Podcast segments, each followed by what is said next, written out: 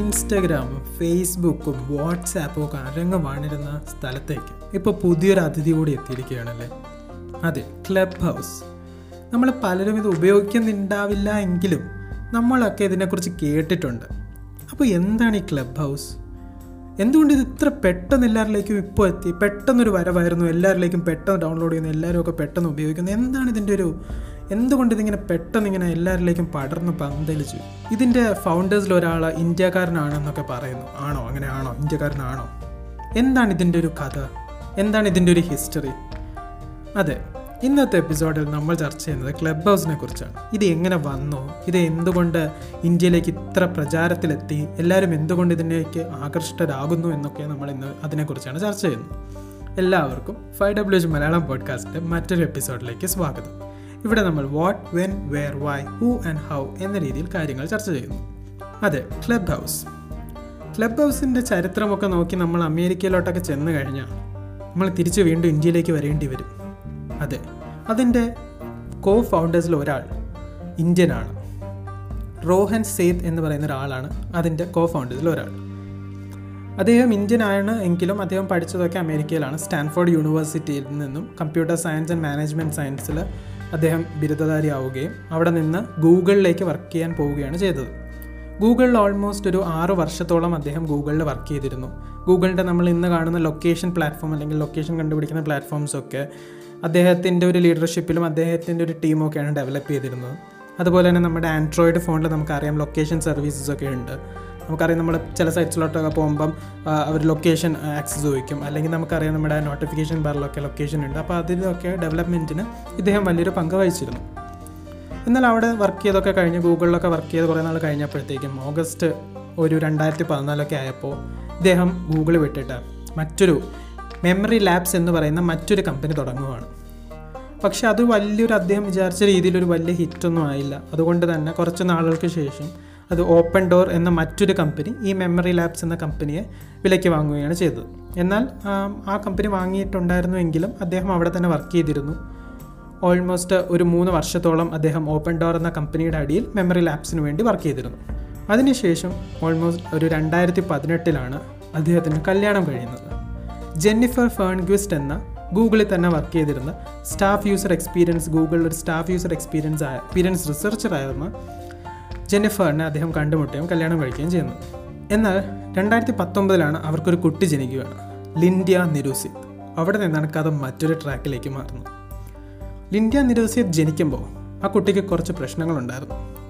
ഒരു gene mutation വഴി ആ കുട്ടിക്ക് പല മെന്റലും ഫിസിക്കലുമായുള്ള പ്രശ്നങ്ങളുണ്ടായിരുന്നു. അതുകൊണ്ട് തന്നെ ഒരു സാധാരണ കുട്ടി ചെയ്യുന്ന പോലെയുള്ള കളികൾ അല്ലെങ്കിൽ കഴിക്കുക അല്ലെങ്കിൽ എന്താ സംസാരിക്കുക കൈയും കാലും അനക്കുക ഇങ്ങനെയൊക്കെയുള്ള പ്രശ്നങ്ങൾ പല രീതിയിലുമുള്ള പ്രശ്നങ്ങൾ ആ കുട്ടിക്കുണ്ടായിരുന്നു ഇത് ഈ നിരൂസയത്തിനെയും അല്ലെങ്കിൽ ജെന്നിഫറിനെയും ഭയങ്കര രീതിയിൽ തളർത്തിയിരുന്നു. അവർക്ക് എന്ത് ചെയ്യണമെന്ന് അറിയില്ല. അവർ ഡോക്ടേഴ്സിന്റെ അടുത്തേക്ക് സഹായത്തിന് തേടി. അപ്പോൾ അവരറിഞ്ഞത് ഇത് ലോകത്തിൽ ഒരു രണ്ടോ മൂന്നോ കുട്ടികൾക്ക് മാത്രം വരുന്ന എക്സ്ട്രീംലി റെയർ ആയിട്ടുള്ള ഒരു അസുഖമാണ്. അതുകൊണ്ട് തന്നെ നമുക്കറിയാം ജനറ്റിക് ഡിസോർഡേഴ്സിനൊക്കെ ഭയങ്കര രീതിയിലൊന്നും ഒരു ക്യൂർ ഒന്നും നമുക്കറിയില്ല. അതിനൊന്നും വലിയ രീതിയിൽ മരുന്ന് കൊടുത്ത് ചികിത്സിക്കപ്പെടാം എന്ന് ഒരു വലിയ തോതിൽ അത് സാധ്യമല്ല എന്നൊക്കെ നമുക്കറിയാവുന്ന കാര്യങ്ങളാണ്. എന്നാൽ ഇവർ അവരുടെ വിശ്വാസം കൈവിട്ടില്ല. അവർ ഒരു ആപ്ലിക്കേഷൻ നിർമ്മിച്ചു.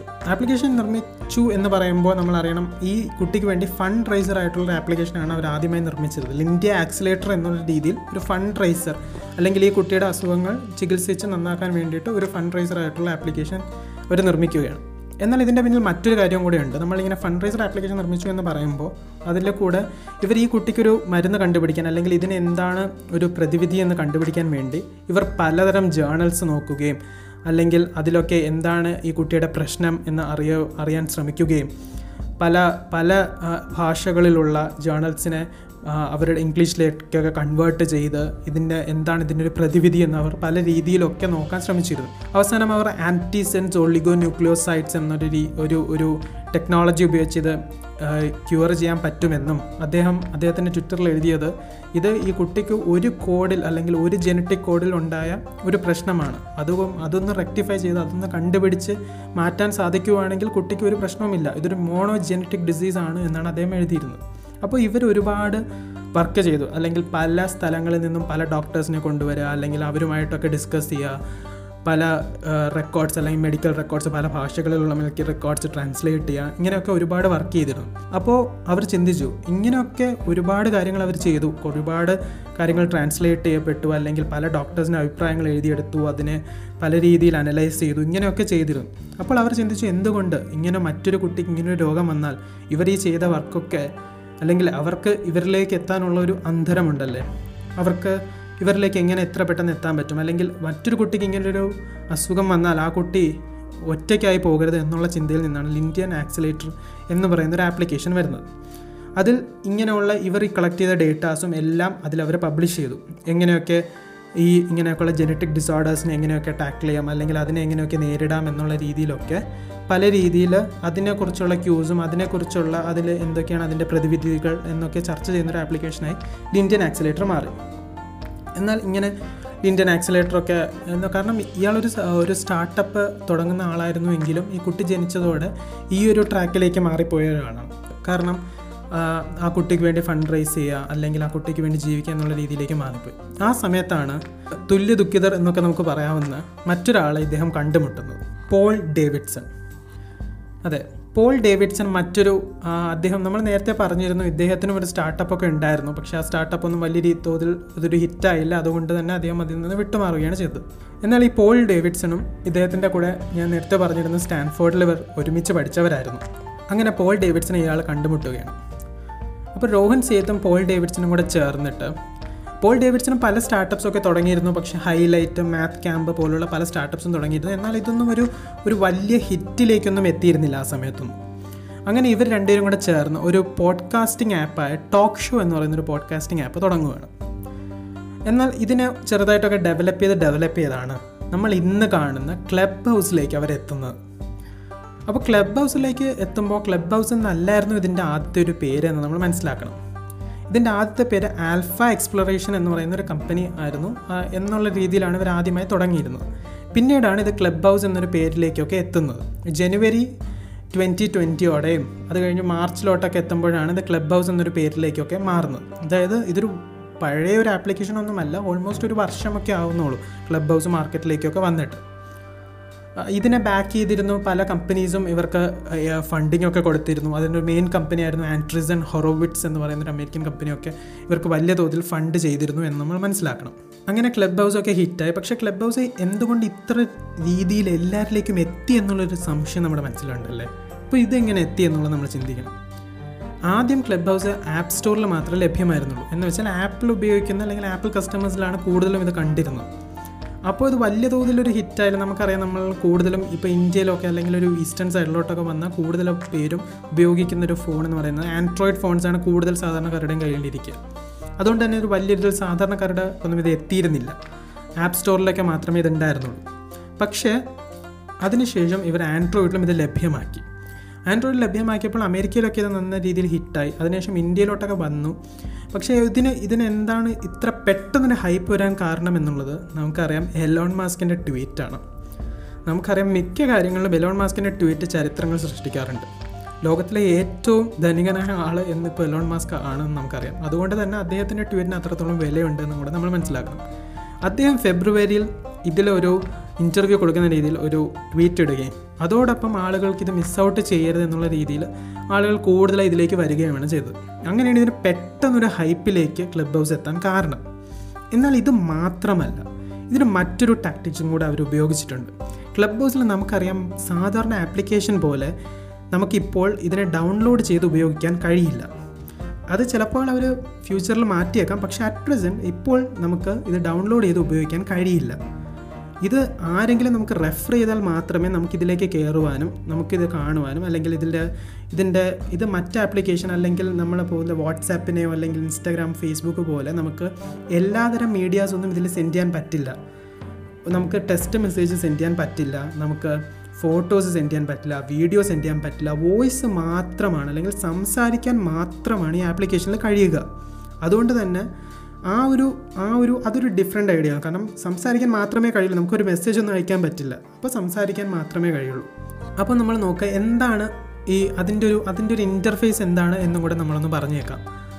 ഇന്റർഫേസ് കാരണം ഇത് നമ്മൾ മിക്കവരും ഇതിൽ ഡൗൺലോഡ് ചെയ്തിട്ടുണ്ടെങ്കിലും നമ്മൾ അല്ലെങ്കിൽ ഇതിലേക്ക് വരുന്നവരൊക്കെ അറിയാൻ വേണ്ടിയിട്ടാണ്. എന്റെ ഇന്റർഫേസ് എന്താണെന്ന് പറയാൻ ഒരു സിമ്പിളായിട്ട് പറയുവാണെങ്കിൽ നമ്മളൊരു വലിയ ബിൽഡിങ്ങിലേക്ക് പോവുകയാണെന്ന് ആലോചിക്കുക. അവിടെ പല റൂമിലും പല പല ചർച്ചകൾ നടക്കുന്നു അല്ലെങ്കിൽ പലരും സംസാരിക്കുന്നു എന്നൊക്കെ നമ്മൾ വിചാരിക്കുക. അങ്ങനെ വിചാരിക്കുമ്പോൾ ഒരു ഒരു റൂമിലേക്ക് നമ്മൾ കയറുന്നു. അപ്പോൾ അതിന്റെ വെളിയിൽ ബോർഡൊക്കെ വെച്ചിട്ടുണ്ട്. എന്താണ് ഈ റൂമിൽ ചർച്ച ചെയ്യുന്നത് എന്ന് നമുക്ക് ബോർഡൊക്കെ വെച്ചിട്ടുണ്ട്. അങ്ങനെ നമ്മൾ റൂമിലേക്ക് കയറുന്നു. കുറേ പേരിരുന്ന് സംസാരിക്കുന്നു കുറേ പേർ അത് കേൾക്കുന്നു. അപ്പോൾ നമുക്കും സംസാരിക്കണം എന്ന് ആഗ്രഹമുണ്ടെങ്കിൽ അവിടെ ചെന്ന് ഒരാളുടെ അടുത്ത് പറയുക. അപ്പോൾ അയാൾ നമ്മളെയും സംസാരിക്കാൻ അനുവദിക്കും. അങ്ങനെ ഒരു സെറ്റപ്പാണ് ഇതിന്റെ. അപ്പോൾ ഈ സംസാരിക്കാൻ അനുവദിക്കുന്ന ആൾ മോഡറേറ്റേഴ്സായിട്ട് കുറച്ച് പേരൊരു റൂമിൽ കാണും. അപ്പോൾ അവർ അവർ വഴി നമുക്ക് അവർ സമ്മതിച്ചാൽ നമുക്ക് സംസാരിക്കാൻ പറ്റുന്നതാണ്. അല്ലെങ്കിൽ നമുക്ക് വെറും ലിസണറായിട്ട് കേട്ടുകൊണ്ടിരിക്കാം ഇങ്ങനെ പല റൂമുകളും നമ്മൾ എടുക്കുന്ന ആ ഫസ്റ്റ് ഇതിൽ തന്നെ അല്ലെങ്കിൽ ഫസ്റ്റ് ഇന്റർഫേസിൽ തന്നെ നമുക്ക് പലതരം റൂമുകളിലേക്കും അങ്ങനെ അങ്ങനെ പോയി നോക്കാവുന്നതാണ്. എന്തൊക്കെയാണ് അവിടെ സംസാരിക്കുന്നത്? നമുക്ക് ഇഷ്ടമുള്ള ടോപ്പിക്സ് ആണെങ്കിൽ കേൾക്കാം. അല്ലാത്തതാണെങ്കിൽ പോകാം. നമുക്ക് സംസാരിക്കണം എന്ന് ആഗ്രഹമുണ്ടെങ്കിൽ നമുക്ക് റിക്വസ്റ്റ് ചെയ്യാം മോഡറേറ്ററിന്റെ അടുത്ത്. നമുക്ക് സംസാരിക്കണം എന്നൊക്കെ പറയാം. അങ്ങനെ ഒരു ഇന്റർഫേസ് ആണ് ക്ലബ് ഹൗസിലുള്ളത് അതോടൊപ്പം മറ്റൊരു കാര്യം എന്നുള്ളത് നമുക്കറിയാം. ഇതിനെ അങ്ങനെ എല്ലാവരിലേക്കും അല്ലെങ്കിൽ നമുക്ക് ചുമ്മാ ഡൗൺലോഡ് ചെയ്ത് ഉപയോഗിക്കാൻ പറ്റുന്ന ഒരു ആപ്ലിക്കേഷൻ അല്ല. നമുക്ക് ആരെങ്കിലും ഇൻവൈറ്റ് ചെയ്താൽ മാത്രമേ ഇത് ഉപയോഗിക്കാൻ പറ്റുള്ളൂ. ഒരാൾക്ക് അഞ്ച് പേരെ മാത്രമേ ഇൻവൈറ്റ് ചെയ്യാൻ പറ്റുള്ളൂ ഇപ്പോഴത്തെ സാഹചര്യത്തിൽ. അങ്ങനെയാണുമ്പോൾ നമുക്കറിയാം അതിലൊരു അതിലൊരു എക്സ്ക്ലൂസീവ്നെസ് ഉണ്ട്. അല്ലെങ്കിൽ അവിടെ എന്താണ് നടക്കുന്നത് എന്നറിയാനുള്ള ഒരു ക്യൂരിയോസിറ്റി അത് എല്ലാവർക്കും ഉള്ളതാണല്ലേ? അപ്പോൾ നമ്മളത് മിസ് ചെയ്യരുത് എന്ന് നമുക്കൊരു ആഗ്രഹം വരും. അല്ലെങ്കിൽ ആ ഒരു ക്യൂരിയോസിറ്റി വരും അഞ്ച് പേർക്ക് മാത്രം ഒരാളിൽ നിന്നും കയറാൻ പറ്റുന്ന ഒരു സാധനത്തിലേക്ക് അല്ലെങ്കിൽ അതിലേക്ക് അതിലെന്താണ് നടക്കുന്നത് എന്നൊരു ക്യൂരിയോസിറ്റി വരുന്നതുകൊണ്ട് തന്നെ ഇത് വലിയ തോതിൽ ആളുകൾ റെഫർ ചെയ്യുണ്ടായി കാരണം ഒരാളിൽ നിന്ന് അഞ്ച് പേരിലേക്ക് അവരിൽ നിന്ന് മറ്റഞ്ച് പേരിലേക്ക് ആ അഞ്ച് പേരിൽ നിന്ന് മറ്റഞ്ച് പേരിൽ അങ്ങനെ ഇരുപത്തഞ്ച് പേരിലേക്ക് അങ്ങനെ അങ്ങനെ അങ്ങനെ ഒരു ജോമെട്രിക് പ്രോഗ്രഷൻ പോലെ അല്ലെങ്കിൽ ഒരു എക്സ്പൊണൻഷ്യൽ കർവ് പോലെ അങ്ങനെ റെഫർ ചെയ്താണ് ഇത് എല്ലാവരിലേക്കും പെട്ടെന്ന് എത്താൻ കാരണം. കാരണം അവിടെ ഒരു ക്യൂരിയോസിറ്റി ഉണ്ട് അല്ലെങ്കിൽ അവിടെ ഒരു എക്സ്ക്ലൂസീവ്നെസ് ഉണ്ട്. എന്താണ് അവിടെ നടക്കുന്നതെന്ന് നമുക്ക് അറിയാനുള്ളൊരു ആഗ്രഹം.